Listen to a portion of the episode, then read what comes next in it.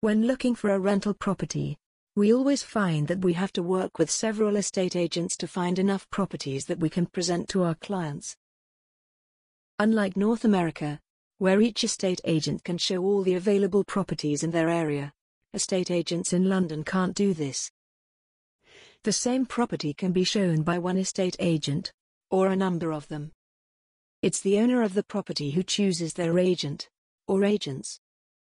Some owners choose to show their property through a number of agents, in order to increase their chances of finding a tenant.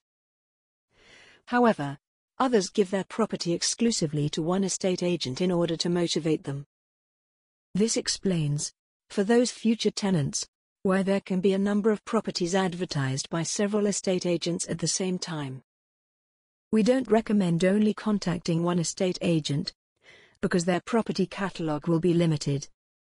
In addition, estate agents don't try to find what you are looking for, in comparison to relocation agents, but they try to rent the properties that they have in their portfolio, even if it doesn't correspond to the criteria that you have given them.